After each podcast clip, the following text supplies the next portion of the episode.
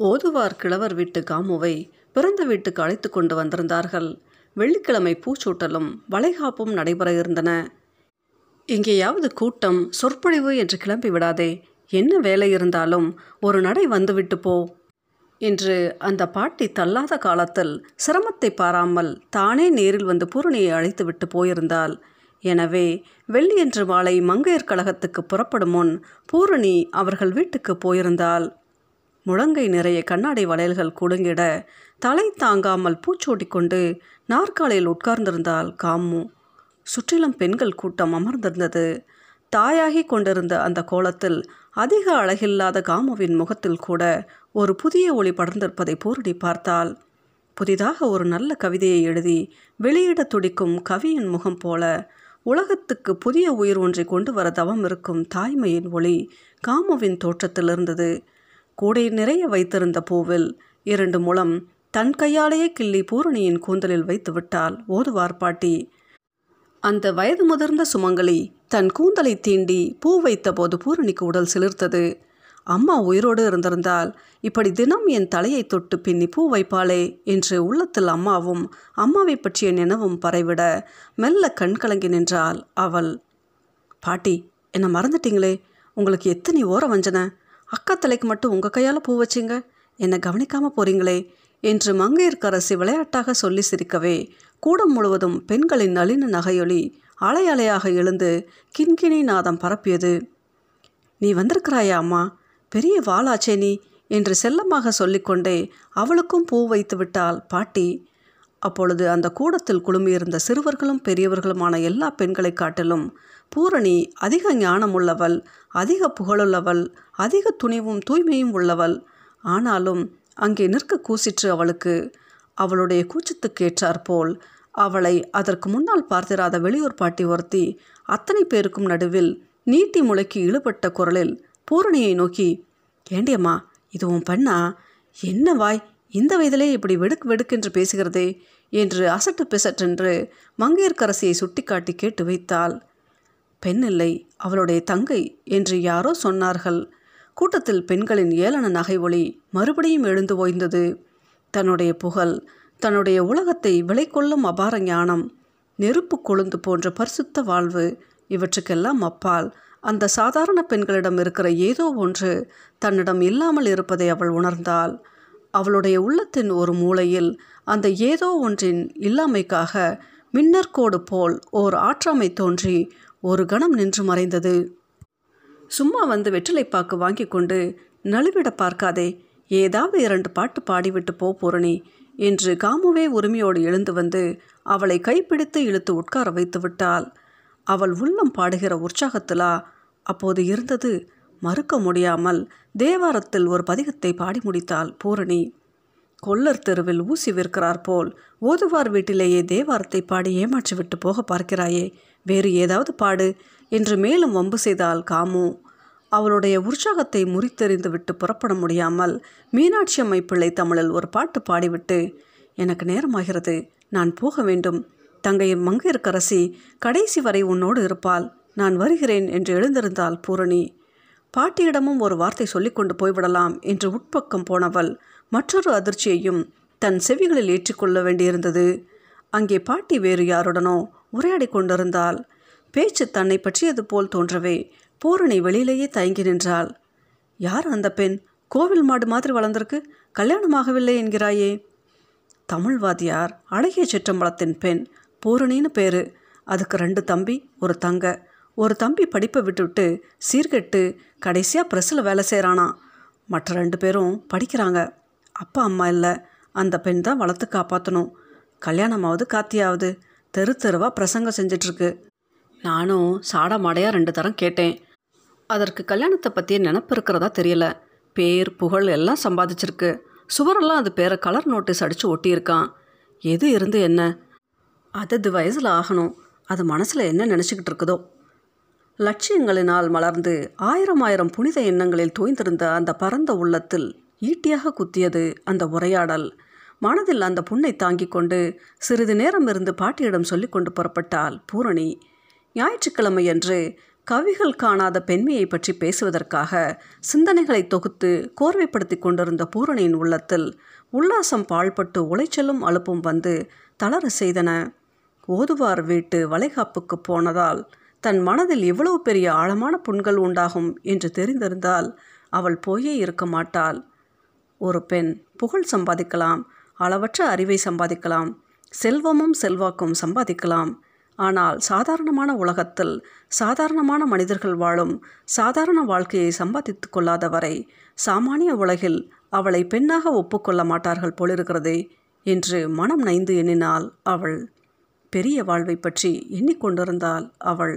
மிகச்சிறிய வாழ்க்கையை அவசரமாக நினைவுபடுத்தினார்கள் அவர்கள். அரவிந்தனோடு பழகத் தொடங்கிய புதிதில் இப்படி ஒரு வாழ்க்கைக்கு ஆசையும் அவசரமும் அவள் மனதில் உண்டாயிற்று. இன்னும் கூட அழகிய லட்சிய கனவாக அரவிந்தன் அவள் மனதில் பதிந்திருக்கிறான். ஆனால் அவள் இப்போது தாகம் கொண்டு துடிக்கவில்லை. அந்த வாழ்வுக்கு அரவிந்தனும் அப்படி தாகம் ஊற்றி துடித்ததாக தெரியவில்லை. இருவரும் அன்பால் ஒன்று சேர்ந்தார்கள். இப்போதே அகல் விளக்கின் சின்னஞ்சிறிய சுடரிலிருந்து குத்து விளக்கின் பெரிய சுடர்களை ஏற்றி ஒளிர விடுவது போல் சிறிய அன்பிலிருந்து பெரிய பொது காரியங்களை செய்து சமூகத்துக்கு உழைத்து கொண்டிருக்கிறார்கள் அவர்கள். கொளுத்தி பெறாத ஊதுவர்த்தி போல் உள்ளங்களில் மட்டும் மணந்து வெளியே மணக்காமல் இருந்தது அந்த அன்பு. மங்கையர் கழகத்து மொட்டை கடித நிகழ்ச்சிக்கு பின் அவர்கள் விழிப்பாக இருந்தார்கள். ஆனால் உலகம் அதைவிட விழிப்பாக இருந்து தொலைக்கிறதே ஞாயிற்றுக்கிழமை காலை பத்து மணி. தேட்டர் நிறைய பெண்கள் கூடியிருந்தார்கள். பூரணி பேசுவதற்காக எழுந்து நின்றால் அரவிந்தன் மங்களேஸ்வரி அம்மாளின் இளைய பெண் செல்லத்திடம் ஒரு பெரிய ரோஜாப்பூ மாலையை கொடுத்து பூரணிக்கு போட சொன்னால் வளையலணிந்த கரங்கள் தட்டப்படும் ஒளி தேட்டரை அதிர செய்தது. பூரணி பேசத் தொடங்கினால் கூட்டத்தில் அமைதி நிலவியது. இது ஏழைகளின் உதவி நிதிக்கான கூட்டம். துன்பப்படுகிறவர்களுக்கு உதவ நாம் கடமைப்பட்டவர்கள். துன்பப்பட்டு அழுகின்றவர்களின் கண்ணீர் உலகத்தை அளிக்கும் ஆற்றல் வாய்ந்த படை என்று வள்ளுவர் கூறியிருக்கிறார். அழச் செய்து பிறரை வருத்துகிறவர்கள் பதிலுக்கு தாங்களே அழ வேண்டிய சமயம் வரும். நீங்கள் எல்லோரும் இந்த நிதிக்கு உதவி செய்திருப்பது எனக்கு பெருமை அளிக்கிறது என்று முன்னுரை கூறிவிட்டு தான் எடுத்துக்கொண்ட பொருளை பற்றி பேச முற்பட்டால் அவள். இனிமையும் எடுப்பும் மிக்க அவள் குரல் தேன் வெள்ளமாய் பொங்கியது. பேச்சினிடையே அவள் உணர்ச்சி வசப்பட்டாள். ஒரே ராகத்தை வளர்த்து விரிவாக்கி பாடும் நல்ல இசைக்கலைஞனைப் போல் அவள் சொற்பொழிவு வளர்ந்து கொண்டிருந்தது. கூட்டத்தில் ஊசி விழுந்தால் ஓசை கேட்கிற அளவு அமைதி. உலகத்து கவிகளெல்லாம் தத்தம் காவியங்களுக்கு நாயகியாக எத்தனையோ பெண்களை படைத்தார்கள். ஆனால் காவிய பெண்கள் சித்திரத்து தாமரை போல் வாடாமலும் கூம்பாமலும் படைக்கப்பட்டிருக்கிறார்கள். உண்மை வாழ்வில் பெண் படுகிற வேதனைகள் அதிகம். பெண் சமாளிக்க வேண்டிய பிரச்சனைகளும் அதிகம்.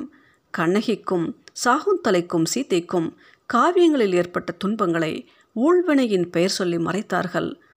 ஆனால் இன்றைக்கு நம்முடைய வாழ்வின் நிகழ்கால வீதிகளில் தான் பெற்ற குழந்தையை தானே விற்க வரும் பெண்ணை அல்லவா பார்க்கிறோம். பெண்களின் வாழ்வு உண்மை தாமரை போல வாழ்வதாய் இருக்கிறது. கவிகள் அதை சித்திரத்தில் எழுதி ஏமாற்றியிருக்கிறார்கள். துன்பங்களிடையே நாம் இருக்கிறோம். அவற்றை தகர்க்க வேண்டும். பேச்சு தடைப்பட்டது. கண் விழிகள் வெளிரின அடித்தொண்டையிலிருந்து இதயத்தை வெளியே இழுத்தெறிந்து விடுவது போல் ஒரு இருமல் இருமலான் பூரணி. கமலப்பூ போன்ற அவள் வழக்கை இருமிய வாயை பொத்தி கொண்டது. இருமி முடித்தவள் தனது உள்ளங்கையை பார்த்தால் அதில் இரண்டு துளி ரத்தம் மின்னியது. முருகானந்தம் சோடாவை உடைத்து எடுத்து வந்தான். பூரணிக்கு கண்கள் இருண்டு கொண்டு வந்தது. உணர்வு நழுவிற்று. அடி வயிற்றிலிருந்து மேலே நெஞ்சு குழி வரையில் பழுக்கு காய்ச்சிய இரும்பு கோலை நுழைத்து குடைவது போல் ஒரு வழி ஏற்பட்டது. அம்மா என்று ஈன குரலில் மெல்ல முனகியபடி மேடையில் நின்று பேசிக்கொண்டிருந்த இடத்துக்கு பின்னால் போட்டிருந்த பிரம்பு நாற்காலியில் போய் சாய்ந்தாள். பூத்து இரண்டு நாட்களான பெண் ஒவ்வொன்றாக காற்றில் அடித்து கொண்டு போகப்படும் தளர்ந்த தாமரையின் இதழ்களைப் போல் அவளுடைய தன் நினைவு மெல்ல மெல்ல நழுவி உதிர்ந்து கொண்டிருந்தது. அவளுடைய இதயத்தில் அடிமூலையிலிருந்து தீன குரலாய் மெல்ல எழுந்த அம்மா என்ற அந்த ஒரே ஒரு சொல் தியேட்டரின் எல்லா திசைகளிலும் இருந்து பல்லாயிரம் அனுதாப குரல்களாக மாறி எதிரொலித்தன. உடம்பும் உள்ளமும் உணர்வெனப்பட்ட யாவும் அந்த ஒளிப்புணல் வெள்ளத்தில் கரைய துவண்டு நெளிந்து விழும்படி நாற்காலியில் கலற்றி போடப்பட்ட பூமாலையைப் போல் அவள் உடல் சாய்ந்து சரிந்தது. அவள் கனவு மண்டலத்தில் இருந்தாள். அம்மா அம்மா நெஞ்சு தாங்க முடியாத வேதனையால் வாய் பேச துடிக்கும் பொழுது பிறக்கிற முதல் வார்த்தை அம்மா என்ற வார்த்தை தானா துக்கத்தின் போதும் வாயில் பிறக்கிற அழைப்பு தாயை நோக்கித்தானோ? உடம்பிலோ மனதிலோ வலியின் வேதனையை உணர்ந்து வாய் அம்மா என்ற சொல்லை உணர்கிறதே என்னை பெறுவதற்காக என் தாய் தன் வயிற்றிலும் இடுப்பிலும் வலியை உணர்ந்தபோது அம்மா என்று அலறி முணங்கி துடித்து அழைத்திருப்பாள். மனிதர்கள் வலியின் போது பிறந்தவர்கள் வழியை பிறருக்கு அளித்து வலிக்காமல் பிறந்தவர்கள் பிறந்தவுடன் கேட்கும் முதல் சொல் அம்மா என்பது இறக்கப் போகும்போது தான் அரட்டுகிற சொல்லும் இதுதான். தாயின் கர்ப்பத்திலிருந்து வெளிவரும்போது தாய் அம்மா என்று முனகும் வேதனை சொல்தான். உயிரின் செவி உணர்ந்த முதல் ஓசை உலகத்தின் கற்பத்திலிருந்து உயிர் விடுபட்டு போகும்போது மனிதன் தன் வாயால் தான் வருகிற போது கேட்ட இதே சொல்லை மீண்டும் சொல்லி பார்த்து கொண்டு போகிறானா? எப்படியானால் என்ன? அம்மா என்ற இந்த சொல்லில் அமுதம் இருக்கிறது. துக்கத்தை தாங்கிக் கொள்ளும் ஆற்றலை இந்த வார்த்தையை உருவேற்றி அடைய முடிகிறது. இது தெய்வ திருமொழி. நினைவிழந்த அந்நிலையில் திடீரென்று தான் குழந்தையாகிவிட்டது போன்று உணர்கிறாள் பூரணி. பட்டு பாவாடை புரள மொட்டு மலருதல் விரித்தாற்போல் சிரித்து கொண்டு சின்னஞ்சிறு சிட்டுக்குருவி போல் அம்மாவின் மடியில் உட்கார்ந்து கொண்டிருக்கிறாள் அவள். அம்மா அவளுடைய தலைமுடியை அவிழ்த்து எண்ணெய் தடவி பின்னுகிறாள். அப்போது தான் கல்லூரியிலிருந்து வந்த அப்பா வீட்டுக்குள் நுழைகிறார். பூரணி தன் மலர்ந்த கண்கள் வெறிய அப்பாவை அவளோடு பார்க்கிறாள். பார்த்து கொண்டே இரு நான் சொல்வதை எதிர்காலத்தில் நீயே உன் கண்களால் காணப்போகிறாய் உன் பெண்ணுக்கு வாய்த்திருக்கும் கண்கள் அற்புதமானவை பூரணமானவை. அவள் இந்த கண்களாலேயே தன்னை சுற்றியிருக்கும் உலகத்தை ஆட்டி படைக்கப் போகிறாள். இப்படி கண் உள்ளவர்கள் தெய்வீக அம்சம் உள்ளவர்கள் என்று அப்பா அம்மாவை பார்த்து சிரித்துக்கொண்டே சொல்கிறார். அதை கேட்டு அம்மாவும் சிரிக்கிறாள். கண்ணீர் படக்கூடாது என்று சொல்வார்கள். குழந்தைக்கு உங்கள் கண்ணை பட்டுவிடும் போல் இருக்கிறது என்று சொல்கிறாள் அம்மா. யாருடைய கண்ணும் இவளை எதுவும் செய்துவிட முடியாது. அசுத்தங்களையும் குற்றங்களையும் இவளுடைய கண் பார்வையை அழித்துவிடும். நீ கவலைப்படாதே என்று சொல்லி அம்மாளின் மடியிலிருந்த பூரணியை தூக்கி வாரி அணைத்துக் கொள்கிறார் அப்பா. அப்பாவும் அம்மாவும் தென்படாமல் மறைகிறார்கள். கனவு தோற்றம் மாறுகிறது. மேகங்களுக்கிடையே சரத்காலத்து சந்திரனை காண்பது போல் அம்மாவின் முகத்தை காண்கிறாள் பூரணி. அடடா வானமே ஒரு முகமாக மாறினார் போல் அந்த முகம்தான் எத்தனை பெரிதாக தெரிகிறது. அம்மா நீ எங்கிருந்து என்னை நீ கை நீட்டி அழைக்கிறாய்? நான் எங்கிருந்து அதனை உணர்கிறேன்? நீ எங்கிருந்து என்னை எண்ணுகிறாய்? நான் எங்கிருந்து உன்னை எண்ணுகிறேன்? எனக்கு எதுவுமே விளங்கவில்லையே. என் உடம்பின் கணம் ஏன் இப்படி குறைந்து கொண்டே வருகிறது? எலும்பும் தோளும் சதையுமாக வாழும் புண்ணாகி வளரும் புண்ணாயிருந்த இந்த உடம்பும் மனமும் மென்மையாய் ஒரு சிறு பூவாக மாறி பூத்து விட்டதா என்னுடைய பூ உடம்பு காற்றில் மேலே மேலே பறந்து வானத்தை நிறைத்து கொண்டு தெரியும் அம்மாவின் கைகளையும் முகத்தையும் நோக்கி பறந்து போகிறதா? ஏன் இப்படி நான் பூவாகிறேன்? ஐயோ முகத்தில் யாரோ ஒரு கந்தர்வ பெண் அமுதத்தை அள்ளி தெளிக்கிறாளே. சோடாவை உடைத்து கொண்டு வந்த முருகானந்தம் பூரணி நாற்காலியிலேயே மூர்ச்சையாக இருப்பதைக் கண்டு சோடா நீரை கையில் கொட்டி முகத்தில் மெல்ல தெளித்தான். மேடையை சுற்றி பெண்கள் கூட்டம். பல நிறத்து பூக்களை சிந்தன மாதிரி கூடி குவிந்து விட்டது. பூரணி கண் மலர்ந்து பார்த்தால் மூச்சு இழைத்தது. நெஞ்சில் வலியின் வேதனை. விழிகள் திறந்து திறந்து சொருகின. என்ன ஆயிற்று? தங்க குத்து விளக்கு மாதிரி நின்று பேசி கொண்டிருந்தாலே எந்த பாவியின் கண் பட்டதோ? என்று மேடை அருகில் ஒரு வயதான அம்மாள் அனுதாபத்தோடு யாரிடமோ சொல்லி கொண்டிருந்தாள். கூட்டம் மலை மோதிற்று. அத்தனை கண்களும் மேடையில் நாற்காலி மேல் சாய்ந்து கிடந்த அவளையே பார்த்து இறங்கி நின்றன. நினைப்பும் நினைப்பற்ற நிலையுமாக இருந்த அவள் செவியில் சுற்றிலும் பேசிக்கொள்ளும் உரையாடல்கள் விழுந்தன. பத்தாயிரம் ரூபாய்க்கு மேல் வசூலாகி இருக்கிறதாம் ஏழைகளின் குடிசை உதவி நிதி என்று இந்த பெண் தன்னுடைய சொற்பொழிவினாலேயே இவ்வளவு சேர்த்து கொடுத்து விட்டாலே என்ன வாக்கு என்ன சொற்சாதுரியம் எவ்வளவு அழகாக சொல்கிறாள். மீனாட்சி அம்மையின் கிருபையால் இந்த பெண்ணுக்கு ஒரு குறைவும் இல்லாமல் நெடுங்காலத்துக்கு இவள் நன்றாக இருக்க வேண்டும். இப்படி எத்தனையோ குரல் அவளை வாழ்த்துகின்றன புகழ் மாலை சூட்டுகின்றன வியக்கின்றன. ஓதுவார் விட்டு வளைகாப்பில் கேட்ட வார்த்தைகள் மனதில் உண்டாக்கிய புண்ணை இப்போது செவியில் விழும் இப்புகழ் வார்த்தைகள் ஆற்றுகின்றனவா? தியேட்டரில் சன்னை சுற்றிலும் கேட்கும் உரைகள் அவள் உள்ளத்தை குளிர்விக்கின்றன. மெதுவாக அவளுக்கு உணர்வு வந்தது. உடலில் சிறிது தெம்பு பிறந்தது. தட்டு தடுமாறி மெல்ல எழுந்து நின்றால் தூக்கு கறக்கத்திலோ கனவிலோ எழுப்பி நடத்தி கொண்டு போகிற மாதிரி நடத்தி தேட்டர் வாசலில் கார் ஏற செய்து டாக்டர் வீட்டுக்கு அவளை அழைத்து போனார்கள். அரவிந்தன் பதறி தவித்தான். டாக்டர் தைரியம் சொல்லுகிற வரை அவனுக்கும் முருகானந்தத்துக்கும் சுய நினைவே வரவில்லை. தேட்டரிலிருந்து செல்லம் வீட்டுக்கு ஓடிப்போய் தகவல் கூறினால் போல் இருக்கிறது மங்களேஸ்வரி அம்மாள் பதறிப்போய் ஓடி வந்தாள். செய்தி கேள்விப்பட்டு அச்சக உரிமையாளர் மீனாட்சி சுந்தரமும் வந்தார். திருப்பரங்குன்றத்திலிருந்து சொற்பொழிவு கேட்க தியேட்டருக்கு வந்திருந்த சிலர் திரும்ப சென்று ஏதோ சொல்லியிருக்கிறார்கள். பூரணி பாதி சொற்பொழிவில் மூச்சை போட்டு விழுந்துவிட்டாள் என்பது போல் செய்தி பரவிவிட்டது. வீட்டிலிருந்த தம்பி சம்பந்தனும் மங்கையர்க்கரசியும் அதை கேள்விப்பட்டு பயந்து கதறி அழத் தொடங்கிவிட்டார்கள்.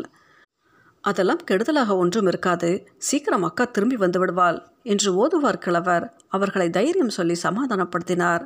அச்சகத்திலிருந்து திருநாவுக்கரசு டாக்டர் வீட்டுக்கு ஓடி வந்திருந்தான். அந்த சில மணி நேரத்தில் தன்மேல் அன்பு கொண்டிருந்த எல்லோரையும் கதிகலங்கி பரபரப்படை செய்துவிட்டாள் பூரணி. டாக்டர் அரவிந்தனிடம் வந்து கூறினார் பயப்படுகிறார் போல் இப்போது ஒன்றுமில்லை. ஆனால் இப்படியே தொடர்ந்து நாள் தவறாமல் இரண்டு மூன்று பிரசங்கங்கள் வீதம் தொண்டையை கெடுத்து கொண்டால் பயப்பட வேண்டிய நோயாக மாறினாலும் ஆச்சரியப்படுவதற்கில்லை. வருமுன் காக்க வேண்டும். நான் சொல்கிற யோசனைப்படி செய்யுங்கள். குறைந்தபட்சம் ஆறு மாத காலமாவது இந்த பெண்ணுக்கு முழு அளவில் ஓய்வு தேவை. எங்காவது நல்ல இடத்துக்கு அழைத்து சென்று ஓய்வு பெற செய்யுங்கள். ஊட்டமான உணவும் உற்சாகம் நிறைந்த சூழ்நிலையும் கிடைக்க வேண்டும். தாமதமின்றி இதை செய்துவிடுவது நல்லது. டாக்டர் கூறியதன் அவசியத்தை அரவிந்தனும் உணர்ந்தான். அந்த ஓராண்டு காலமாக ஓய்வில்லாமல் மதுரையிலும் பக்கத்து சிற்றூர்களிலும் அலைந்து பல சொற்பொழிவு செய்திருக்கிறாள் அவள். வேலைக்கு உணவில்லை தூக்கமில்லை. சொற்பொழிவை தவிர சமூக பொது பணிகளுக்காக வேறு அலைந்திருக்கிறாள். கார் வசதி ரயில் வசதி இல்லாத கிராமம் ஒன்றில் மலேரியா பரவி தினம் நான்கு பேர்கள் வீதம் இறந்து கொண்டிருந்தார்கள். மதுரை மாவட்டத்தின் ஒதுக்குப்புறமான பிரதேசத்தில் இருந்தது அந்த கிராமம். பத்திரிகையில் செய்தி பார்த்தவுடன் அரவிந்தன் அந்த கிராமத்துக்கு புறப்பட இருந்தான். பூரணி அவனை முந்திக்கொண்டு விட்டாள். எல்லா பொது காரியங்களையும் நீங்களே எடுத்துக்கொண்டால் அப்பாவின் புத்தக வேலைகள் என்ன ஆவது? இந்த கிராமத்துக்கு நான் போய் வருகிறேன் என்று மலேரியா ஒழிப்பு மருந்தோடு அவளே புறப்பட்டு போய் அந்த கிராமத்திலிருந்து பணிபுரிந்து விட்டு வந்தது. இப்போது அரவிந்தன் நினைவில் படர்ந்தது. அவளுக்கு ஓய்வு அவசியம்தான். இல்லாவிட்டால் அவள் நிரந்தரமான நோயாளியாகி விடுவாள் என்று நினைத்து அஞ்சினான் அரவிந்தன். காற்று மாறுவதற்காக அவளை எந்த ஊருக்கு அழைத்து கொண்டு போகலாம் என்று அரவிந்தனும் மங்களேஸ்வரி அம்மாளும் கலந்து ஆலோசனை செய்தனர். வசந்தாவும் செல்லமும் என் வயிற்றில் பிறந்த பெண்கள். பூரணி எனக்கு வயிற்றில் பிறவாத பெண். அவள் எனக்கு அறிமுகமான நாளிலிருந்து நான் அப்படித்தான் நினைத்து கொண்டிருந்தேன். அவளுக்கு இல்லாத உபகாரமாக கொடைக்கானல் மலையில் எனக்கு ஒரு பங்களா இருக்கிறது. என் கணவர் இருக்கிற போது வாங்கினார். அப்புறம் எப்போதாவது கோடையில் நானும் குழந்தைகளும் போனால் தங்குவது உண்டு. இப்போது அது காலியாகத்தான் இருக்கிறது. பூரணிக்கு அங்கே வசதி செய்து கொடுத்து விட்டால் ஆறு மாதமோ ஒரு வருடமோ விருப்பம் போல் இருக்கலாம். இடமும் ஆரோக்கியமான இடம். அவளுக்கும் உற்சாகமாக இருக்கும் என்றால் அந்த அம்மாள். பூரணியை உயர்ந்த இடத்தில் போய் இருக்க செய்ய வேண்டும் என்கிறீர்கள். அப்படித்தானே? என்று சிரித்துக்கொண்டே கேட்டான் அரவிந்தன். அவள் என்றும் உயர்ந்த இடத்தில் இருக்க வேண்டியவள் தானே என்று இரட்டை பொருள்படவே அந்த அம்மாவிடமிருந்து பதில் வந்தது அவனுக்கு. பூரணியின் தம்பி தங்கை இருவரையும் யார் பார்த்து கொள்வதென்ற பிரச்சனை எழுந்தது. அந்த பொறுப்பையும் மங்களேஸ்வரி அம்மாளை எடுத்துக்கொண்ட போது எப்படி நன்றி கூறுவதென்று தெரியாமல் திணறினான் அரவிந்தன். இந்த ஏற்பாட்டை பூரணியிடம் கூறியபோது நான் உங்களுக்கெல்லாம் சிரமம் கொடுத்து கொண்டே இருக்கிறேன். என்னால் உங்களுக்கு அதிக உதவிகள் இல்லை. உங்கள் உதவிகளை நான் அதிகமாக அடைந்து கொண்டிருக்கிறேன். என்னுடைய வாழ்வே ஒரு நோய் போல ஆகிவிட்டது என்று அவர்களிடம் ஏங்கி சொன்னாள் அவள். குரல் தளர்ந்திருந்தது. தொண்டை கட்டியிருந்ததனால் உடைந்த குரலில் பேசினாள். இரண்டு மூன்று நாட்களில் தோற்றமும் பேச்சும் தளர்ந்து நலிந்திருந்தாள் அவள். கவி நிறைந்த அவளுடைய கண்களின் கீழிமைகளுக்கு அடியில் கருவளையம் போட்டிருந்தது. ஏதாவது சொல்வதற்கு வாய் திறந்தால் வார்த்தைகளை முந்திக்கொண்டு இருமல் பொங்கி பொங்கி வந்தது. வரையறை இல்லாமல் சொற்பொழிவுக்காகவும் பொதுப்பணிகளுக்காகவும் அவள் ஊர் ஊராக அலையத் தொடங்கிய போதே அவளை ஓரளவு கட்டுப்படுத்தாமல் போனோமே என்று கழிவிறக்கம் கொண்டான் அரவிந்தன். நீயாகத்தான் இவ்வளவும் இழுத்து விட்டு கொண்டாய். உடம்பையும் ஓரளவு கவனித்து கொண்டிருக்க வேண்டும் நீ. உன்னுடைய உடல் நலமாக இருந்தால்தானே நீ இன்னும் நெடுநாட்கள் பொது காரியங்களில் ஈடுபடலாம். என்று அவளை கடிந்து கொண்டான் அரவிந்தன்.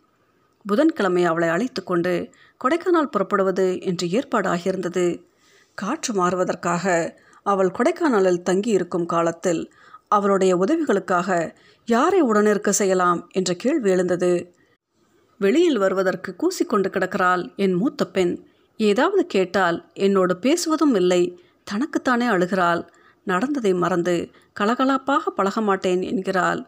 உன்னோடு சிறிது காலம் இருந்தால் மாறலாமோ என்று என் மனதில் நம்பிக்கை உண்டாகிறது. அவளை உன்னோடு அனுப்பட்டுமா கொடைக்கானலுக்கு? இந்த சித்திரையில் அவளுக்கு எப்படியும் திருமணம் ஏற்பாடு செய்து விடலாம் என்று இருக்கிறேன். அதுவரையில் வேண்டுமானால் உன்னோடு கொடைக்கானலில் இருக்கட்டுமே. இப்போது அவளே உன் அருமையை புரிந்து கொண்டிருக்கிறாள். உன்னோடு அவள் வர ஒப்புக்கொள்ளுவாள் என்று மங்களேஸ்வரி அம்மாள் கூறினாள். ஒரு நோயாளியோடு இன்னொரு நோயாளியையும் கூட்டி அனுப்ப பார்க்கிறீர்களே அம்மா. இது நியாயமா? என்று முருகானந்தம் வேடிக்கையாக அந்த அம்மாளிடம் கேட்டான்.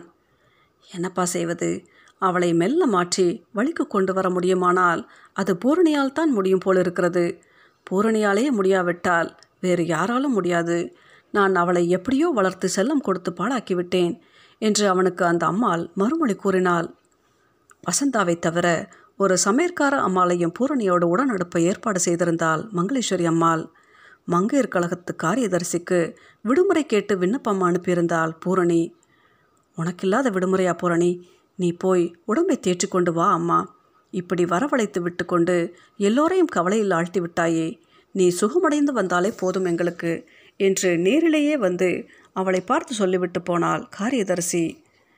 அக்கா எங்களை எல்லாம் விட்டு நீ மட்டும் போறியே என்று புறப்படும் போது பூரணியின் காலை கட்டிக்கொண்டு அழத் தொடங்கிவிட்டாள் தங்கை மங்கையர்க்கரசி.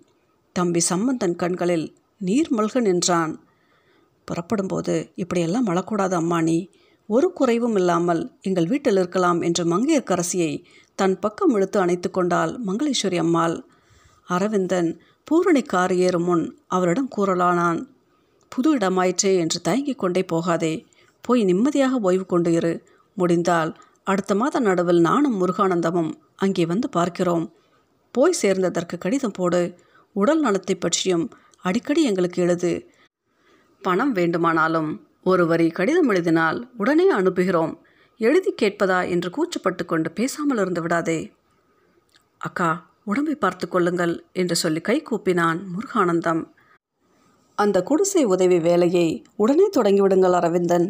வசூலான தொகையை கண்ட ஆட்களிடம் கொடுத்து ஏழைகளை ஏமாற விட்டு விடாதீர்கள். நீங்களும் முருகானந்தமும் கூட இருந்து செலவு செய்யுங்கள். இந்த சமயத்தில் இங்கே உங்களோடு கூட இருந்து அந்த பொது தொண்டில் நானும் ஈடுபட முடியாமல் இப்படி எங்கோ புறப்பட்டு போகிறேனே என்பதை நினைக்கும்போது எனக்கு வருத்தமாக இருக்கிறது என்று நினைவுபடுத்தினாள் பூரணி. நீ உடனிருந்து செய்யாவிட்டால் என்ன? உன்னுடைய சொற்பொழிவுத்தானே இந்த பொது பணிக்கு இவ்வளவு பணம் வசூல் செய்து கொடுத்தது? என்று அவளுக்கு சமாதானம் சொன்னான் அரவிந்தன். பூரணி வசந்தா சமையற்கார அம்மாள் மூவரையும் ஏற்றிக்கொண்டு கார் கொடைக்கானலுக்கு புறப்பட்டது. அவர்களை கொடைக்கானலில் கொண்டு போய்விட்டு திரும்பி வருமாறு சொல்லி தன் காரை டிரைவருடன் அனுப்பியிருந்தால் மங்களேஸ்வரி அம்மாள். அம்மைய நாயக்கனூர் நிலக்கோட்டை வத்தலக்குண்டு என்று மதுரை சீமையில் அழகிய ஊர்களை எல்லாம் ஊடுருவிக்கொண்டு கார் விரைந்தது. சாலை மலைப்பகுதியில் ஏறுவதற்கு முன்னால் ஓரிடத்தில் ஆற்றின் கரையோரமாக ஒரு தோப்பில் இறங்கி உணவை முடித்து கொண்டார்கள். உணவை முடித்து கொண்டதும் அவர்கள் மறுபடியும் தங்கள் பிரயாணத்தை தொடர்ந்தனர். வளைந்து நெளிந்து முடிவற்று ஊர்ந்து கொண்டிருக்கும் கருநாகம் போன்ற மலைப்பாதையில் கார் ஏறியது. பாதையின் இருபுறமும் எதேச்சியாய் கவனிப்பாரற்று கிடக்கும் செல்வம் போல் இயற்கையின் கொள்ளை கொள்ளையான அழகு காட்சிகள் கீழே அதல பாதாளத்துக்கு இறங்கும் நீல பசுமை விரிந்த பள்ளத்தாக்குகள் எத்தனை நிறத்து பூக்கள் எத்தனை விதமான கொடிகள் எவ்வளவு பெரிய மரங்கள் எட்டி பிடித்து இழுத்து தடவுகிறார் போல் மிக அருகில் மேகம் தவழும் ஆகாயம். கார் வளைவுகளிலும் திருப்பங்களிலும் திரும்பும் போதெல்லாம் இதோ இங்கே தான் நான் இருக்கிறேன் என்று ஓடி வந்து தன்னை அறிமுகப்படுத்திக் கொள்வது போல் புதிய புதிய இயற்கை காட்சிகள் குலை தள்ளிய தாய்மை கோலம் காட்டும் மலைவாழை தோட்டங்கள் கொத்து கொத்தாய் கொடிமுந்திரி பழங்கள் தொங்க திராட்சை கொடி படர்ந்த பசும் பந்தல்கள் எல்லாம் வனப்பெண் வெள்ளமாக தெரிந்தன. ஒவ்வொரு நாளும் ஒவ்வொரு பகுதியாக அந்த மலை நகரத்தின் அழகுகளை சுற்றி பார்த்தாள் அவள். வந்த அன்றைக்கு மறுநாள் அரவிந்தனுக்கும் மங்களேஸ்வரி அம்மாளுக்கும் கடிதங்கள் எழுதினாள். அரவிந்தனுக்கு எழுதிய கடிதத்தில் தான் உற்சாகமாக இருப்பதாகவும் அந்த சூழ்நிலையில் சில புதிய நூல்களை படித்து சிந்திக்க விரும்புவதாகவும் அவற்றை மதுரை தமிழ்ச்சங்கத்தின் நூல் நிலையத்திலிருந்து எடுத்து அனுப்பினால் உதவியாயிருக்கும் என்று எழுதியிருந்தால் மங்களேஸ்வரி அம்மாளுக்கு எழுதிய கடிதத்தில் வசந்தாவை உற்சாகமாகவும் கலகலப்பாகவும் மாற்றிக்கொண்டு வருகிறேன். சித்திரையில் முகூர்த்தம் பாருங்கள். அதற்கு முன்பே மாப்பிள்ளையையும் பார்த்து விடுங்கள் என்று எழுதியிருந்தாள். நான்கு தினங்களுக்கு பின் அவள் பெயருக்கு ஒரு பெரிய புத்தக பார்சல் வந்தது. அரவிந்தன் கடிதமும் எழுதியிருந்தான். அதே தபாலில் வசந்தாவின் பெயருக்கு ஒரு கவர் வந்திருந்தது. அப்போது அவள் கடை வீதிக்கு போயிருந்ததனால் பூரணியே அந்த கவரையும் வாங்கி வைத்து கொண்டிருந்தாள். உரையின் மேல் வசந்தாவின் பெயரை எழுதியிருந்த கையெழுத்து மங்களேஸ்வரி அம்மாளுடைய எழுத்தாக தெரியவில்லை. செல்லத்தின் கையெழுத்தும் இல்லை. யாரோ ஆண் பிள்ளை கையெழுத்தாக இருந்தது. மனதில் சந்தேகம் தட்டினாலும் பூரணி அதை பிரிக்கவில்லை. அவள் கடை வீதியிலிருந்து வந்ததுமே அவரிடமே கொடுத்து விட்டாள். சந்தேகம் மட்டும் பூரணியிடம் தங்கியது. அன்று அந்த கடிதத்தை வசந்தா படித்த பின் அவளிடம் ஏற்பட்டிருந்த மாறுதல் பூரணிக்கு வியப்பளித்தது. வசந்தாவின் இதழ்கள் அடிக்கடி ஏதோ பாட்டை முணுமுணுத்தன. கூந்தல் ரோஜா பூக்களை சுமந்தது. இதழ்களில் சிரிப்பு முகத்தில் புதிய மலர்ச்சி நடையில் உல்லாச மிதப்பு தெரிந்தது. மாலையில் அக்கா இன்று ஏரிக்கு போய் படகில் சுற்ற வேண்டும் என்று வசந்தாவே வலுவில் வந்து பூரணியை வற்புறுத்தினாள். இன்று உனக்கு என்ன வந்துவிட்டது வசந்தா?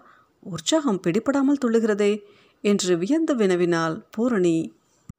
மேற்கு வானத்திலிருந்து தங்க ஊசிகள் நீளம் நீளமாக இறங்குகிறார் போல் மாலை வெயில் பொற்பூச்சு பூசிக்கொண்டிருந்தது.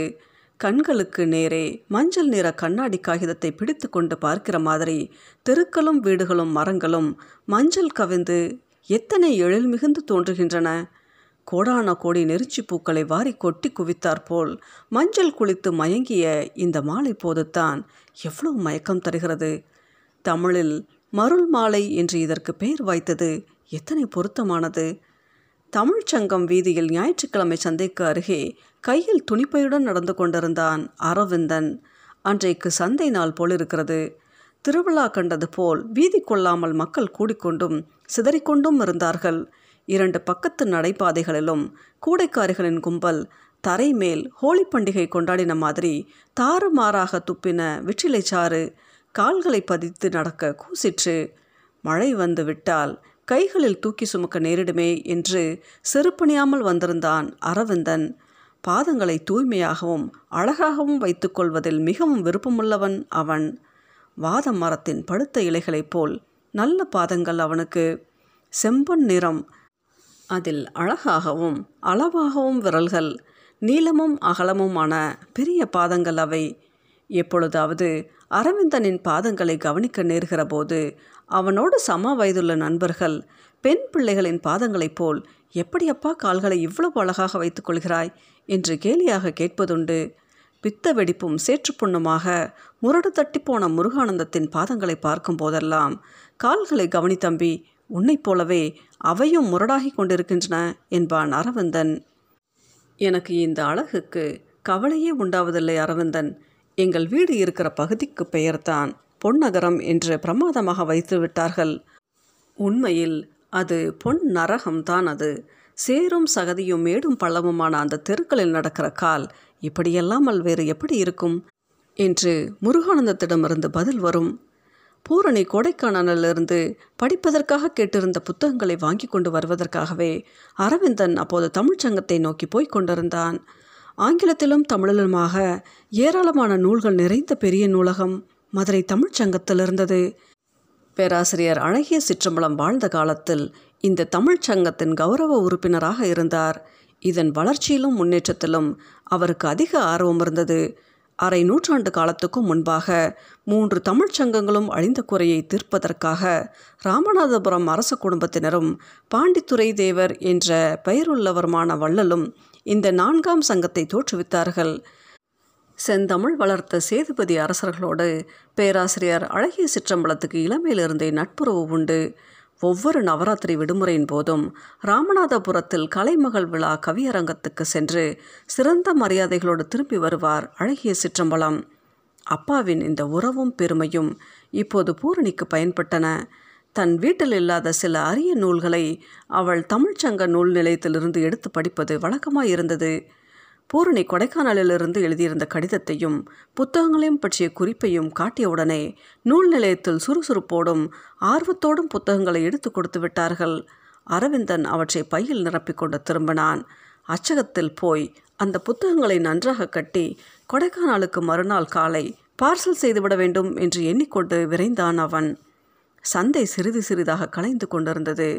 ஞாயிற்றுக்கிழமை சந்தை என்று பேர்தான் ஒழிய வியாழக்கிழமையிலும் சந்தை கூடும்.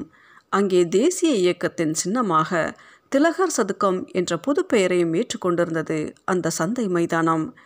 சந்தைக்கு வரும் வியாபாரிகள் காய்கறிகளை விற்று முடித்த பின் மாலை ஆறரை மணிக்கு மேல் அரசியல் சந்தை கூடுகிற இடமாக மாறிவிடும் அது.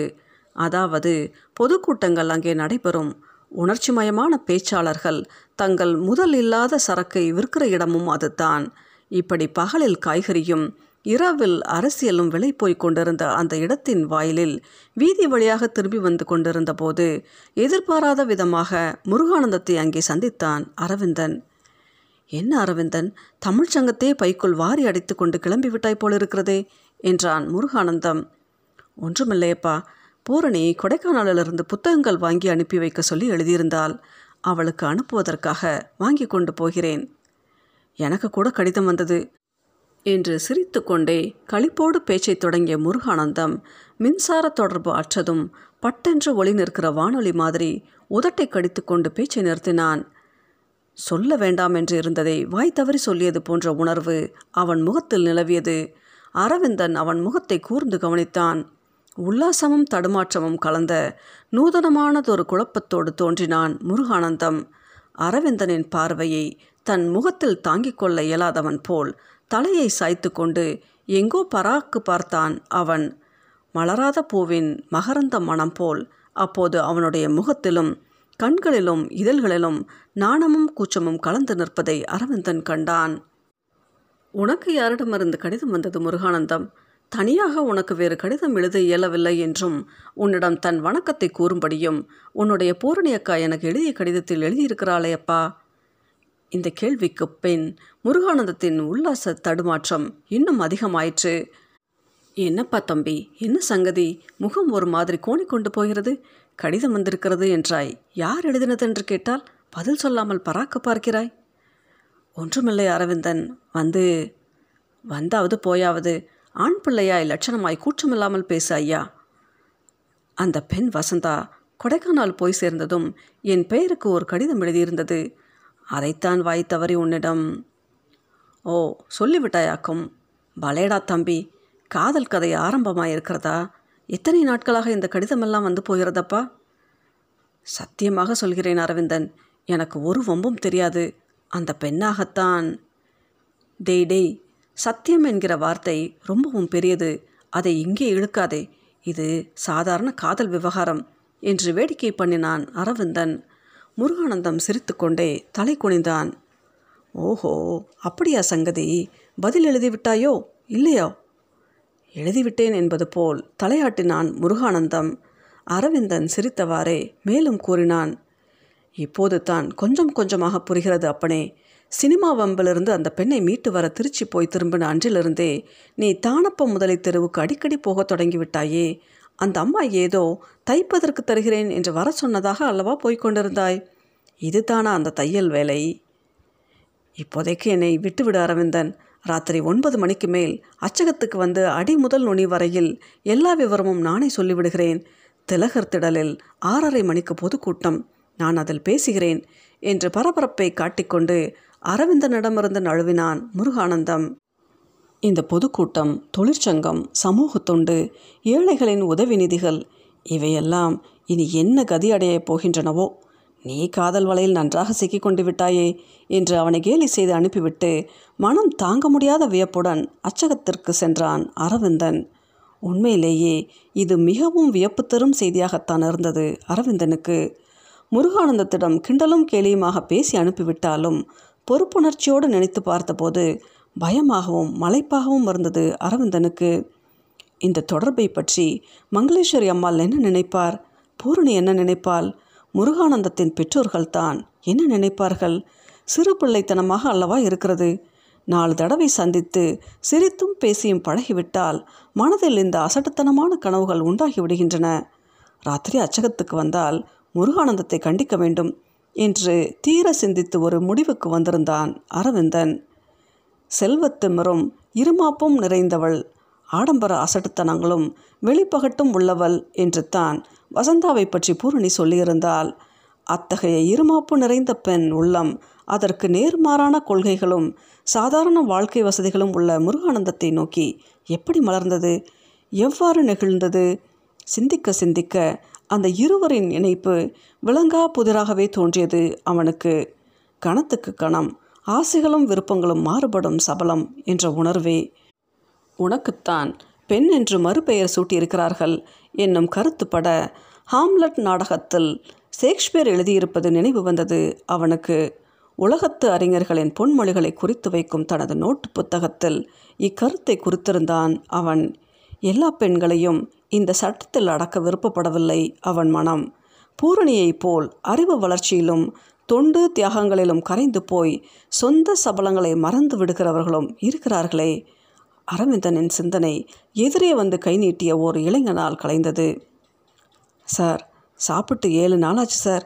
ஊருக்கு திருப்பி போகலாம் என்றால் கையில் காசு இல்லை சார். ஏதாவது உதவி செய்யுங்க சார். வயிற்று பசி தாங்க முடியல சார். இன்னும் சிறிது நேரம் ஒன்றும் சாப்பிடாமல் இருந்தால் இப்படியே நடு வீதியில் செத்துப்போய் விழுந்து விடுவேன் போல் இருக்கிறது சார் என்றான் அந்த இளைஞன் கண்ணீரும் கம்பளையுமாக. வேகமாக நடந்து கொண்டிருந்த அரவிந்தன் நின்றான். துவண்டு ஒடிந்து விழுந்து விடுகிறார் போல் நின்ற அந்த இளைஞனை நன்றாக பார்த்தான். நாலந்து தடவைகள் ரப்பரால் அழித்து எழுதின காகிதம் மாதிரி வாலிபம் வீறு குன்றி செலுப்பற்ற முகம் தொடர்ந்து பல நாட்களாக குளிக்காத தோற்றம் வேர்வை ஏறி அழுக்கடைந்த சட்டை வேட்டி குளிந்த இமை அடியில் பள்ளம் வாங்கி பஞ்சடைந்த கண்கள். இந்த நாட்டு ஏழமை இயக்கங்களுக்கும் பசி பஞ்சம் வேலையில்லா திண்டாட்டங்களுக்கும் பிரதிநிதியாக வந்தவன் போல் நின்றான் அந்த பஞ்சை வாலிபன். தன்னை காண்பவரிடத்தில் இரக்கத்தை உண்டாக்கும் குலைவை தன் முகத்திலும் தோற்றத்திலும் கைகளிலும் காட்டினான் அவன். அரவிந்தன் கேட்டான் உனக்கு என்ன ஊர் அப்பா? ராமநாதபுரம் சீமையில் வறட்சியும் பஞ்சமும் நித்திய ஆட்சி புரியும் பகுதியை சேர்ந்த ஓர் ஊரை சொன்னான் அந்த வாலிபன். எதுவரை படித்திருக்கிறாய்? எஸ்எஸ்எல்சி வரை படித்திருக்கிறேன் சார். டைப்ரைட்டிங் தெரியும். சர்வீஸ் கமிஷன் பரீட்சை எழுதினேன். தேரவில்லை. வேலை தேடி மதுரைக்கு வந்தேன் சார். அரவிந்தனுக்கு பரிதாபமாக இருந்தது. படித்து பரீட்சை எழுதிவிட்டு மனதில் வாழ்க்கையை பற்றிய கனவுகளோடு பள்ளிக்கூடத்து படிகளிலிருந்து இறங்கும் இளைஞர்களில் பெரும்பாலானோர் இப்படித்தான் இன்று இந்த நாட்டில் பெரிய நகரங்களில் ஆரவாரமிக்க தெருக்களில் வயிற்றுக்கு பிச்சை கேட்டுக்கொண்டு திரிகிறார்கள். இவர்களுடைய மானத்தை காப்பாற்றாத வரையில் பெருமைப்பட்டு கொள்ள என்ன இருக்கிறது இந்த நாட்டில்? என்று கொதித்தது அவன் உள்ளம். சார் பசி பொறுக்க முடியவில்லை சார். தனது இடது கையால் வயிற்றை பிடித்துக்கொண்டு வலது கையை நீட்டினான் அவன். ஜிப்பா பையில் கையை விட்டு முழு ஒரு ரூபாய் நோட்டை எடுத்து அவன் கையில் வைத்து ஏதாவது வாங்கி சாப்பிடப்பா என்று கூறிவிட்டு திரும்பி பாராமல் வேகமாக நடந்தான் அரவிந்தன். தன்னையே அந்த இளைஞனின் நிலையில் வைத்து எண்ணி பார்த்து வருந்தினான் அவன். மீனாட்சி அச்சகமும் கருணையும் பெருந்தன்மையும் உள்ள அதன் உரிமையாளரும் தடுத்தாட்கொண்டிருக்காவிட்டால் தானும் இப்படி ஏதாவது ஒரு பெரிய நகரத்தின் புழுதி பிடித்த தெருக்களில் வயிற்றுக்காக அலைந்து கொண்டிருக்க வேண்டியவன் தானே என்பதை சிந்தித்தபோது மேலும் நெகிழ்ந்து குலைந்தது அவன் உள்ளம். கையில் தமிழ்ச்சங்கத்து புத்தகங்கள் கனத்ததை விட மனதில் அதிகமாக கனத்த சிந்தனையோடு அச்சகத்துக்குள் நுழைந்தான் அரவிந்தன். அச்சகத்து வேலை நேரம் முடிந்து வேலைக்காரர்கள் ஒவ்வொருவராக கிளம்பி கொண்டிருந்தார்கள். நீங்கள் தமிழ்ச்சங்கத்துக்கு புறப்பட்டு போனப்புறம் ஐயா வந்தாருங்க. இப்போது கீழவணி மூலவீதி பேப்பர் கடைக்கு போயிருக்காரு. நீங்கள் வந்தால் உங்களை எங்கேயும் வெளியே போய் விடாமல் இங்கேயே இருக்க சொன்னார். உங்ககிட்ட ஏதோ முக்கியமான சங்கதி கலந்து பேசணுமா? என்று அச்சகத்து ஊழியன் அரவிந்தனிடம் வந்து சொன்னான். அப்போது அரவிந்தனுடைய மனதை ஆட்சி புரிந்து கொண்டிருந்த எண்ணங்கள் எல்லாம் தெருவில் சந்தித்த இளைஞனை பற்றியதாக இருந்தது. அதிலிருந்து தற்காலிகமாக தன்னை மீட்டுக்கொண்டு நான் இங்கே தானப்பா இருக்கப் போகிறேன். இன்றைக்கு வெளியில் எங்கும் போக போவதில்லை. நீ உள்பக்கம் போய் அங்கே நாம் திருநாவுக்கரசு இருந்தால் நான் கூப்பிட்டேன் என்று வர சொல் என்று ஊழியனிடம் சொல்லி அனுப்பினான் அவன். சிறிது நேரத்தில் பூரணியின் தம்பி திருநாவுக்கரசு வந்து நின்றான். சார் என்னை கூப்பிட்டீங்களாமே? ஆமாம் இந்த புத்தகங்களை நன்றாக கட்டி பார்சல் செய்வதற்கேற்ற முறையில் வைத்துவிடு. நாளை காலையில் உன் அக்காவுக்கு அவற்றை அனுப்ப வேண்டும். கையோடு புத்தகங்களை எடுத்துக்கொண்டு திருநாவுக்கரசு உள்ளே சென்றான். வயிற்றை பிடித்துக்கொண்டு பசி பசி என்று பரிதாபமாக கதறி நின்ற அந்த வாலிபன் மறுபடியும் நினைவின் வட்டத்தில் வந்து அரவிந்தனை வாட்டினான். நெஞ்சு நெகிழ்ந்து உருகியவாறே தனது குறிப்பு நோட்டு புத்தகத்தை எடுத்து எழுதத் தொடங்கினான் அரவிந்தன். தாங்க முடிந்ததற்கு மேல் அதிகப்படியான சுமையை தாங்கிக் கொண்டிருக்கிறவன் இயலாமையோடு முனகுகிற மாதிரி வாழ்க்கையில் இன்று எங்கும் இயலாமையின் முனகல் ஒளி கேட்டுக்கொண்டிருக்கிறது முள்ளோடு கூடிய செடி பெரிதாகி வளர வளர முள்ளும் பெரிதாகி வளர்ந்து கொண்டிருப்பதைப் போல உரிமைகளும் விஞ்ஞான விவேக வசதிகளும் நிறைந்து வாழ்க்கை தலைத்து வளர வளர அதிலுள்ள வறுமைகளும் பிரச்சனைகளும் பெரிதாகி வளர்ந்து கொண்டிருக்கின்றன. குற்றம் குறைகளோடு தப்பாக எடுக்கப்பெற்ற புகைப்படத்தை அப்படியே என்லார்ஜ் செய்தால் அந்த குறைகளும் பெரிதாகி தெரிகிற மாதிரி தான் இருக்கிறது. இப்போதுள்ள பாரத நாட்டு வாழ்க்கை வளர்ச்சி இந்த நாட்டு இளைஞர்கள் சோர்வும் பசியும் ஏமாற்றமும் அவநம்பிக்கைகளும் கொண்டு படிப்புக்கேற்ற வேலையின்றி உழைப்புக்கேற்ற புகலிடமின்றி வேதனைப்படுகிறார்கள். ரயிலின் முன் விழுந்தும் மரக்கிளையில் தூக்கு போட்டுக்கொண்டும் நஞ்சு தின்றும் சாவதற்கா இவர்கள் பிறந்தார்கள். பேனா வெள்ளை காகிதத்தில் கிழித்து விட்டு நின்றது. மை இல்லை நல்ல கருத்துக்கள் மனதில் வெள்ளமாக புரண்டு வருகிற நேரத்தில் வறண்டு போய் தொல்லை மிக கொடுக்கும் பேனாவின் மேல் கோபம் வந்தது அரவிந்தனுக்கு. அதை அப்படியே முறித்து போட்டு விடலாமா என்று சினம் தோன்றியது. எழுதும்போது பேனாவில் மை இல்லாமல் போகிற இடையூறு போல் உலகத்திலேயே வேறு எதுவும் இருக்க முடியாது என்ற கொதிப்புடன் மேசை இழுப்பறையை திறந்து அவன் மைக்கூட்டை எடுத்தான். நீர் வறண்டு தரை தெரியும் வெயிற் காலத்து வானம் பார்த்த பூமி கிணறு மாதிரி மைக்கூடும் காலியாக இருந்தது. பொறுக்க முடியாத எரிச்சல் மூண்டது அவனுக்கு. அந்த எரிச்சலோடு இறைந்து கத்தி ஊழியனை மை வாங்கி வர சொல்லலாம் என கூப்பிட்டான். பின்புறம் ஏதோ கை வேலையாக இருந்ததனால் ஊழியன் உடனே வரவில்லை. எல்லா பையன்களுக்கும் காது அடைத்து போய்விட்டது. நாமே போய் வாங்கி கொண்டு வந்தால்தான் உண்டு என்று தனக்குத்தானே சொல்லிக்கொண்டு எழுந்து வெளியேறி மேலகோபுர தெருவில் திரைப்பட நிலையத்துக்கு அருகில் இருந்த ஷாப்பில் போய் மைப்புட்டி வாங்கி கொண்டு திரும்பினான். புதுப்படம் போட்டிருந்தார்கள் போலும் திரைப்பட நிலையத்தின் முன் கியூ வரிசை நீண்டிருந்தது. தற்செயலாக வரிசையில் நின்று கொண்டிருந்தவர்களின் மேற் சென்ற அரவிந்தனின் பார்வை வியப்புடன் ஒரு முகத்தின் மேல் நிலைத்து பதிந்தது. கோபுரம் சரிந்து விழுவது போல் மனதில் ஓர் உணர்வு உடைந்து சரிந்தது. நெற்றி சுருங்க பார்த்தான் அவன். ஏழு நாட்களாக பட்னி கடந்த சாவதாக பஞ்சப்பாட்டு பாடி அரவிந்தனுடைய அனுதாபத்தையும் ஒரு ரூபாயையும் பெற்றுக்கொண்டு போனானே. அந்த வாலிபன் வாயில் சிகரெட் புகை சூழல சினிமா பார்ப்பதற்காக பனிரெண்டரை அணா டிக்கெட் வரிசையில் நின்று கொண்டிருந்தான். அதை கண்டதும் உலகமே தடைகளாக சுழல்வது போல் இருந்தது அரவிந்தனுக்கு.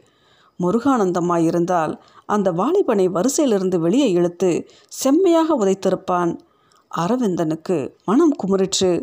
அருகில் போய் அவனிடம் ஒரு வார்த்தை கேட்டுவிடலாம் என்ற துடிப்பும் கூட ஏற்பட்டது.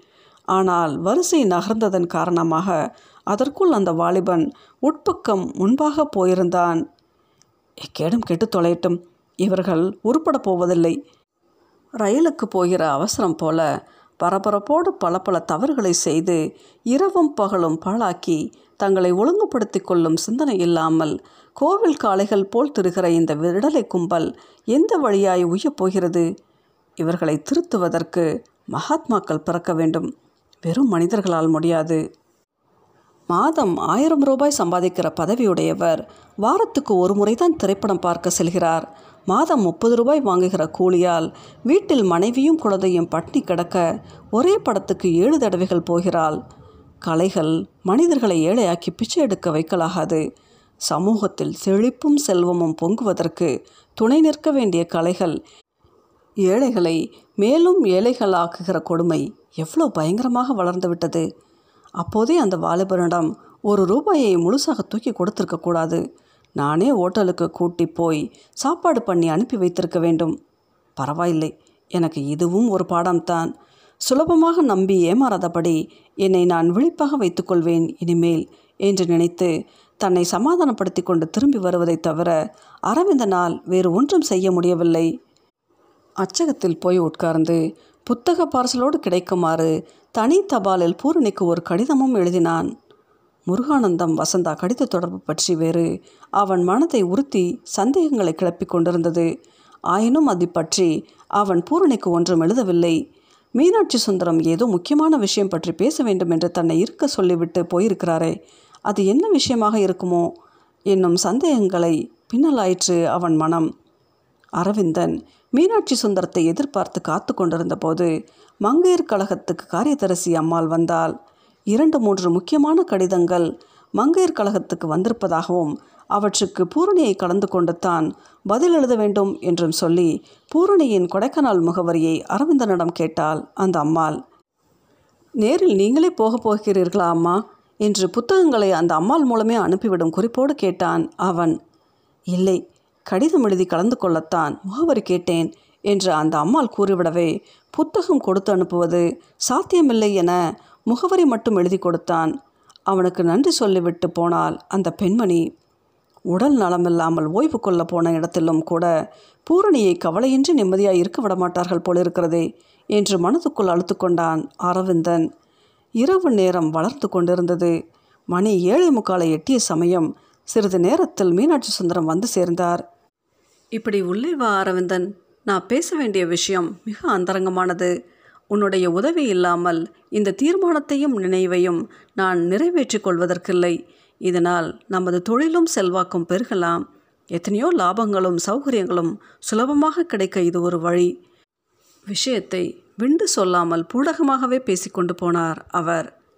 என்ன விஷயம் என்று நீங்கள் சொன்னால் தானே எனக்கு தெரியும் என்று கேட்டுக்கொண்டே அவருடைய மேஜைக்கு முன்னால் நின்றான் அரவிந்தன். முதலில் நீ உட்கார்ந்து கொள். அரவிந்தன் எதிர் நாற்காலில் உட்கார்ந்தான். தயக்கத்தோடு அவர் முகத்தை பார்த்தான். நான் கேட்பதை தப்பாக எடுத்துக்கொள்ளாதே. பூரணி நீ சொன்னால் எதையும் தட்டமாட்டாள் அல்லவா?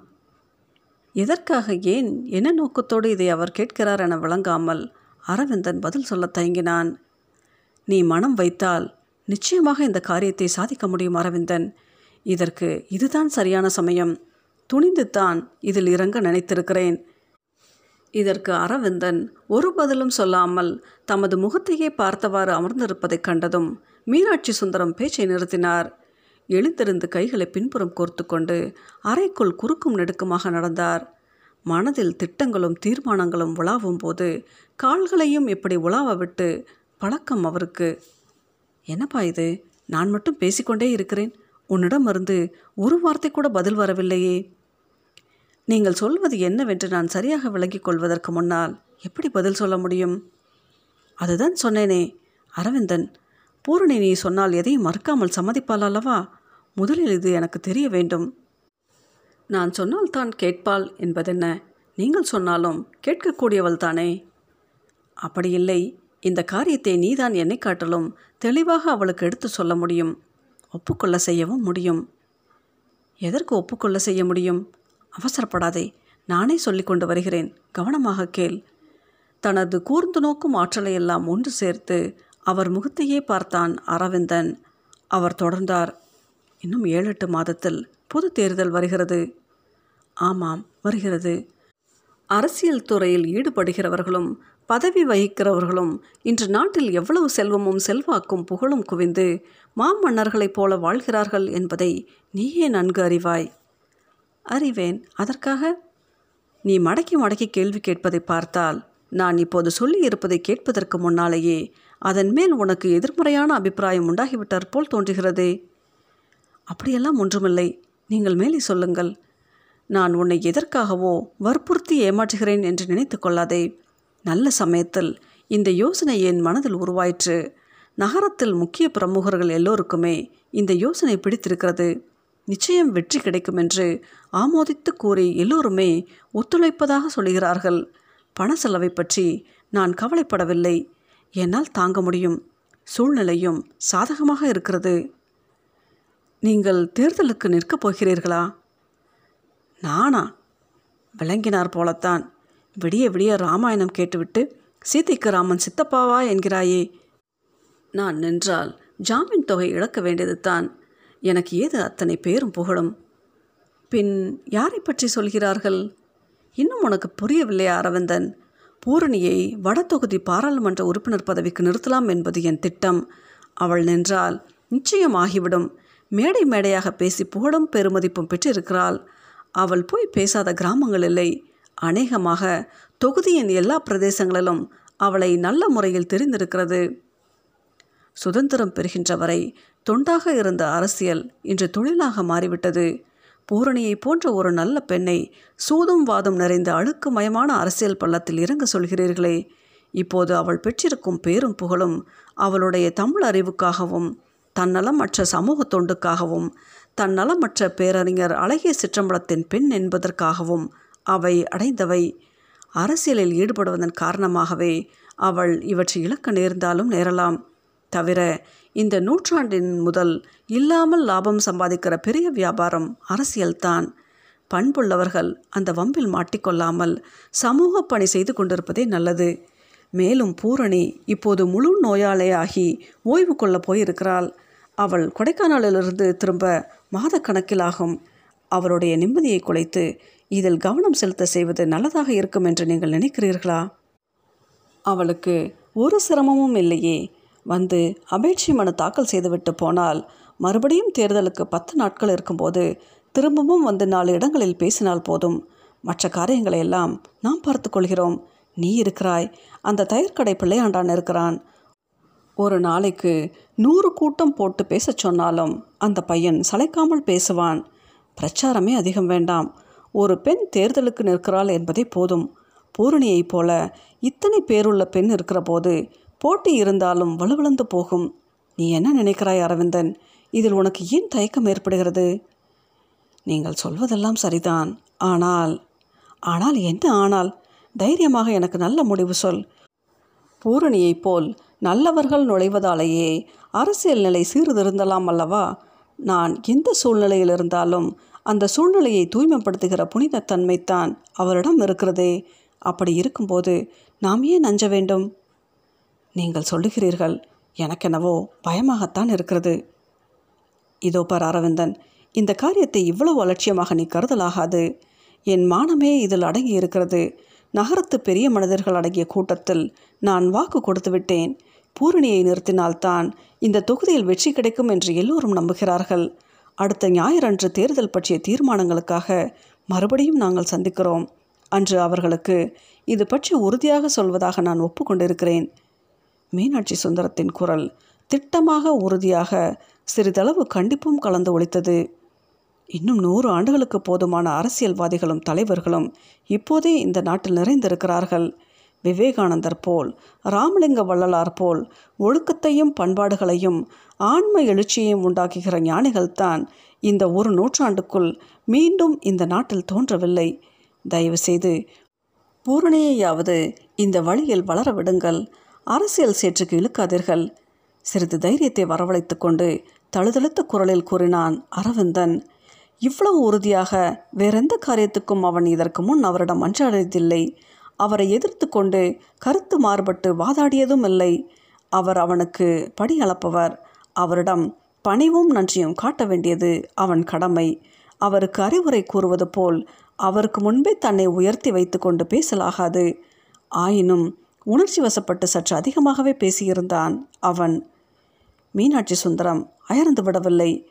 அவன் அருகே வந்தார். மெல்ல சிரித்தார். வாஞ்சையோடு அவன் முதுகில் தட்டி கொடுத்தார். தனிந்த குரலில் அவனை நோக்கி கூறலானார். அரவிந்தன் பச்சை குழந்த மாதிரி அனாவசியமான கவலை எல்லாம் நினைத்து கலங்குகிறாயே. உன்னைப் போலவே எனக்கும் பூரணியின் எதிர்கால நலனில் மிகவும் அக்கறை உண்டு. அவளுக்கு கெடுதல் தருவதை நான் கனவில் கூட நினைக்க மாட்டேன். வெற்றியை திடமாக நம்பிக்கொண்டுத்தான் நானும் இதில் இறங்குகிறேன். ஆயிரக்கணக்கில் பணம் தண்ணீர் போல செலவழியும். நம்முடைய திருவேகடத்து மேலக்கால் பாசன நிலம் முழுவதும் விற்று தேர்தலில் போடப் போகிறேன். வைகை கரையில் அயனான நன்சை விலை போகிறது. பூரணியை துன்பப்படுத்துவதற்காக இவ்வளவும் செய்வேன். இத்தனை வருஷங்களாக பெற்ற பிள்ளை போல் என்னிடம் பழகுகிறாயே உன்னால் என்னை புரிந்து கொள்ள முடியவில்லையா? அப்படியானால் அப்புறம் உன் இஷ்டம். சிறிது நேரம் அவருக்கு என்ன மறுமொழி கூறுவதென்று தோன்றாமல் சும்மா இருந்தான் அரவிந்தன். அவனிடமிருந்து என்ன பதில் வருகிறதென்று அவனையே இமையாத கண்களால் கவனித்து கொண்டு அவரும் நின்றார். அந்த சமயத்தில் இடையிடையே பூக்கள் உதிர்ந்து நார் தெரியும் ஒரு ரோஜா பூ மாலையை கையில் ஏந்து கொண்டு முருகானந்தம் வந்து சேர்ந்தான். இப்போது தானப்பா கூட்டம் முடிந்தது. ஒன்றரை மணி நேர பேச்சு. அநீதிகளை பற்றி பேசி வெளுத்து கட்டிவிட்டேன். தொண்டை வறண்டு போச்சு. என்று அரவிந்தன் மட்டும்தான் அங்கு இருப்பான் என்னும் எண்ணத்தில் இறைந்து கூறிக்கொண்டே உள்ளே நுழைந்த முருகானந்தம் மீனாட்சி சுந்தரம் இருப்பதைக் கண்டு கூச்சமடைந்தான். வா தம்பி நல்ல சமயத்தில் தான் வந்திருக்கிறாய். உனக்கு ஆயுசு நூறு. இப்போதுதான் சற்று முன் அரவிந்தனிடம் உன்னை பற்றி சொல்லிக் கொண்டிருந்தேன் என்று அவரே தாராளமாக வரவேற்ற பின்புத்தான் முருகானந்தம் கூச்சம் தணிந்து இயல்பு நிலையை அடைந்தான். தன்னுடைய கொடைக்கானல் கடித விவகாரத்தை மீனாட்சி சுந்தரம் வரை கூறிவிட்டு அவரையும் கூப்பிட்டு வைத்துக்கொண்டு தன்னை விசாரிக்க அரவிந்தன் காத்திருக்கிறானோ என்னும் தயக்கம் முருகானந்தத்தின் கூச்சத்துக்கு ஒரு காரணம். அப்படி இல்லை என அப்போதே தெரிந்தது. இப்போது அவசரமில்லை. அரவிந்தன் உனக்கு நிதானமாக யோசிக்க கொஞ்சம் நேரம் தருகிறேன். நீ இந்த தம்பியையும் கலந்து சிந்தித்து கொண்டு நாளைக்கு காலையில் எனக்கு முடிவு சொன்னால் போதும். அப்புறம் உன்னையே கொடைக்கானலுக்கு அனுப்புகிறேன். பூரணியையும் ஒரு வார்த்தை கேட்டு தெரிந்து கொண்டு வந்து விடலாம். எனக்கு வீட்டுக்கு போக நேரம் ஆயிற்று நான் வருகிறேன். காலையில் பார்க்கலாம் என்று அவர்கள் இருவரையும் தனிமையில் அங்கு விட்டு கிளம்பினார் மீனாட்சி சுந்தரம். அவரை வழி அனுப்பும் பாவனையில் எழுந்திருந்த அரவிந்தனும் முருகானந்தமும் வாயில் வரை உடன் போய்விட்டு கார் புறப்பட்டதும் உள்ளே திரும்பி வந்தார்கள். திரும்பியதும் கன்னத்தில் கையூன்றியபடி முகத்தில் தீவிர சிந்தனையின் சாயல் தெரிய நாற்காலியில் சாய்ந்தான் அரவிந்தன். அவனுடைய அந்த நிலைக்கு காரணம் புரியாமல் முருகானந்தம் என்னப்பா இது? கப்பல் கவிழ்ந்து போன மாதிரி கன்னத்தில் கையுன்று கொண்டு உட்கார்ந்து விட்டாய்? பெரியவர் என்ன சொல்லிவிட்டு போகிறார் உன்னிடம்? ஏதோ என்னையும் கலந்து கொண்டு காலையில் முடிவு சொல்லும்படி கூறிவிட்டு போகிறாரே என்ன அது? என்று கேட்டான்.